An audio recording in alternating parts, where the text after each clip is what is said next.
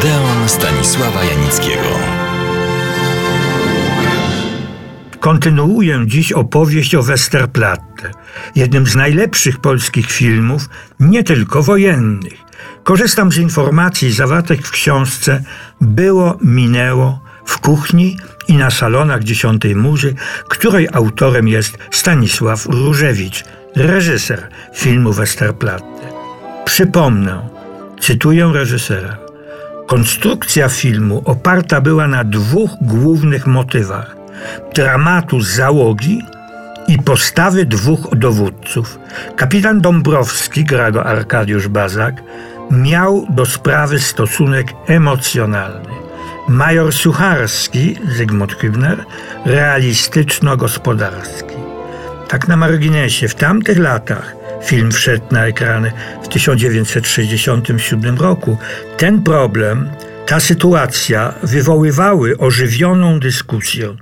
Wywoływały ją przede wszystkim filmy Andrzeja Wajdy, romantyka, Andrzeja Munka, racjonalisty. Wymowną egzemplifikacją tego konfliktu, tych postach stanowiło Westerplatte Stanisława Różewicza. Westerplatte, wspominał reżyser, miało wytrzymać dzień, dwa, do nadejścia wojskowej pomocy.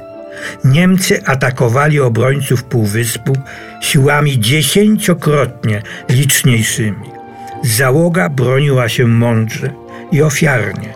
Zadała Niemcom straty większe od własnych. Zerowana była łączność z dowództwem w kraju.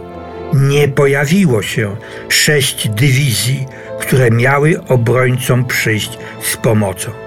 Major Sucharski wydał rozkaz kapitulacji.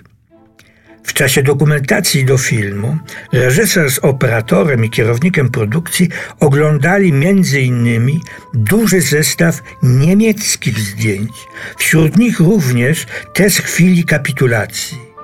Reżyser Różewicz tak o tym napisał. Major Sucharski, nieogolony, w polowym mundurze, z rękoma podniesionymi do góry. Inne zdjęcie, robione godzinę później, Major w galowym mundurze, pozwolono mu się przebrać, odbiera od niemieckiego generała Eberharda szablę ofiarowaną w dowód uznania dla postawy obrońców Westerplatte. Generał pozwolił Sucharskiemu zachować tę szablę w niewoli. Takie sporadyczne zdarzenia dawny honor oficerski miały jeszcze wtedy sporadycznie miejsce. Ale w niewoli komendant Oflagu następnego dnia po przyjeździe szablę zarekwirował, twierdząc, że w magazynie będzie bezpieczna, lepiej konserwowana.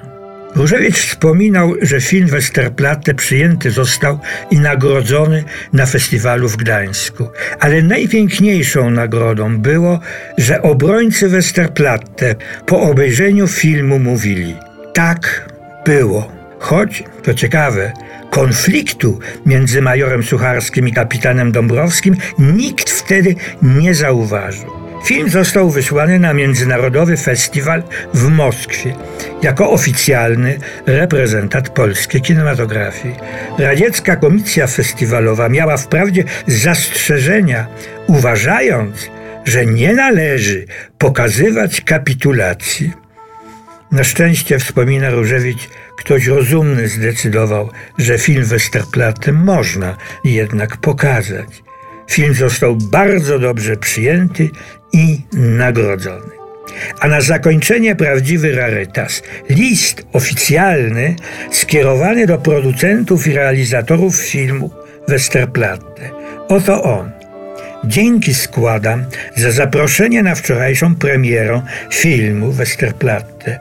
Trzyma on salę w napięciu, żywo i plastycznie przypomina zdarzenia, by było żywo uprzytomnione i utrwalone w pamięci rozbudza uczucia szacunku i wdzięczności dla uczestników owego faktu dzielnego oporu przeciwko przemocy. Stawia ponownie pod rozwagę problem rozumnych granic wysiłku bojowego. a to były cele filmu. Spełnił on przeto swoje zadanie. Dzięki. I podpis. Tadeusz Kotarbiński. To słowa jednego z najwybitniejszych filozofów polskich. Takie to były filmy, tacy twórcy i tacy widzowie. Żeby jednak nie wpaść w ton zbyt podniosły, krótka anegdota z mojego życia. Otóż, kiedy studiowałem przed laty na Uniwersytecie Warszawskim, zajęcia z logiki prowadziła pani profesor Janina Kotarbińska. Tak, żona cytowanego przed chwilą profesora Tadeusza Kotarbińskiego.